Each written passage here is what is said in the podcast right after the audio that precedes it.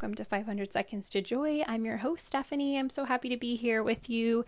This is Women of the Word number 16, and this is the last one of this type for a little while. I will definitely keep having my Monday weekly podcast and then some extras in May, maybe some extras in June. And, you know, I like to throw in bonus episodes. There'll be a bonus tomorrow, actually. Um, but I am trying to practice what I preach, which is living a joy filled, intentional, purposeful life where you focus on the right things. And although I love recording a million podcast episodes, my family really needs me. My kids are really little, and I just have to really be careful and intentional with my time. So, all that being said, I will be taking a break from doing Women of the Word episodes, but I wanted to let you know that if you look on your podcast app, this is what I listen to, and it's so good. Sister Ann Shields, it's called Ave Maria Radio, Food for the Journey. It's a podcast Monday through Friday. She goes through the daily readings Monday through Thursday, and then on Friday, Sister Ann Shields reviews the upcoming upcoming Sunday Mass readings. So definitely go over there, subscribe, listen in.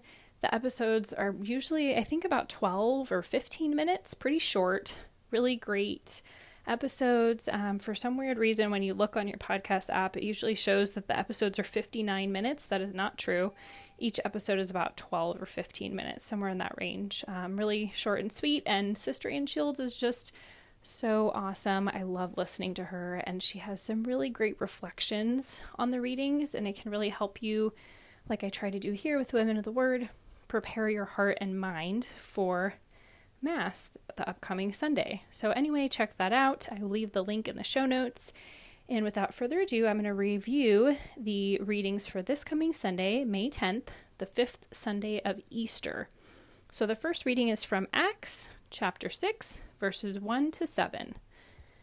As the number of disciples continued to grow, the Hellenists complained against the Hebrews because their widows were being neglected in the daily distribution. So the twelve called together the community of the disciples and said, It is not right for us to neglect the word of God to serve at table. Brothers, select from among you seven reputable men filled with the Spirit and wisdom whom we shall appoint to this task, whereas we shall devote ourselves to prayer and to the ministry of the word. The proposal was acceptable to the whole community, so they chose Stephen, a man filled with faith and the Holy Spirit, also Philip, Prochorus, Nicanor, Timon, Timon, Parmenas, and Nicholas of Antioch, a convert to Judaism. They presented these men to the apostles, who prayed and laid hands on them the word of God continued to spread, and the number of the disciples in Jerusalem increased greatly. Even a large group of priests were becoming obedient to the faith, the word of the Lord. The psalm is Psalm 33. Lord, let your mercy be on us as we place our trust in you. Exalt you just in the Lord. Praise from the upright is fitting. Give thanks to the Lord on the harp. With the ten string lyre, chant his praises. Lord, let your mercy be on us as we place our trust in you. Upright is the word of the Lord, and all his works are trustworthy. He loves justice and right. Of the kindness of the Lord the earth is full. Lord, let your mercy be on us as we place our trust in you. See, the eyes of the Lord are upon those who fear him, upon those who hope for his kindness, to deliver them from death and preserve them in spite of famine. Lord, let your mercy be on us as we place our trust in you. The second reading is from 1 Peter chapter 2 verses 4 to 9.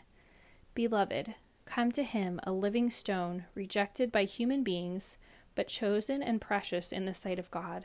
And like living stones, let yourselves be built into a spiritual house, to be a holy priesthood, to offer spiritual sacrifices acceptable to God through Jesus Christ.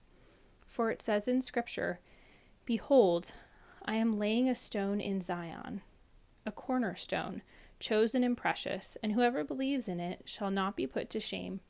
Therefore, its value is for you who have faith. But for those without faith, the stone that the builders rejected has become the cornerstone, and a stone that will make people stumble, and a rock that will make them fall. They stumble by disobeying the word, as is their destiny. You are a chosen race, a royal priesthood, a holy nation, a people of his own, so that you may announce the praises of him who called you out of darkness into his wonderful life. Light, the word of the Lord.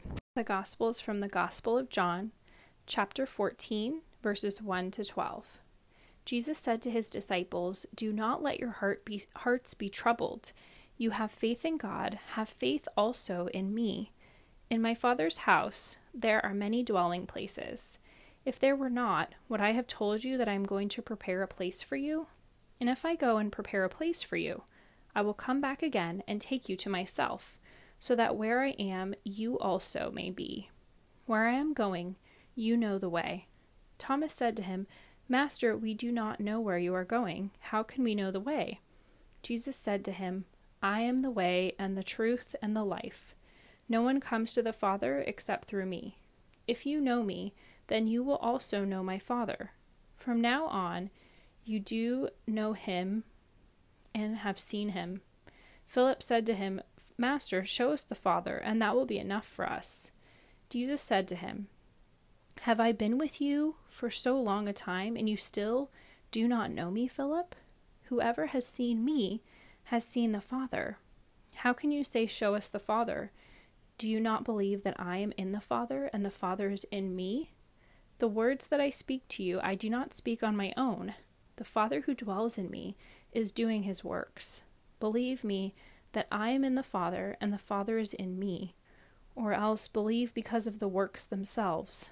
Amen, amen, I say to you, whoever believes in me will do the works that I do, and will do greater ones than these, because I am going to the Father. The Gospel of the Lord. Okay, so we get that famous, you know, that tagline, I am the way, the truth, and the life. It's easily it easily rolls off the tongue, but what does it really mean? Do we really think about it? Do we really put this into practice in our lives? I want to read a really good reflection from Father John Bartunek's book, The Better Part, and the subtitle is A Christ Centered Resource for Personal Prayer. And I really think this reflection can spur us on to more meditation and personal prayer time with God. And so I'm just going to read it. Here it goes. From ancient times, philosophers have sun- summed up the human condition as a quest to answer three fundamental queries What should I do? What can I know? What can I hope for? Jesus Christ answers them all, not merely with doctrine, but with his very person, I am the way, can translate into what should you do? Follow me, do what I have done. I am the truth means what can you know? You can know everything if only you know me. Knowing me, you know the truth, you know the secret behind the workings of the whole universe and the yearnings of the human heart. I am the life means what can you hope for? In me, through me, you can hope for and expect the fullness of life that you long for, even though you may not be able to put that longing into words. Christ is truly the living water that quenches every thirst. He is truly the light that scatters every kind of darkness. The quest of every man and woman to satisfy the heart's deepest needs is the quest to seek his face, and it leads either to Christ and the place he has prepared for us in heaven or to a dead end.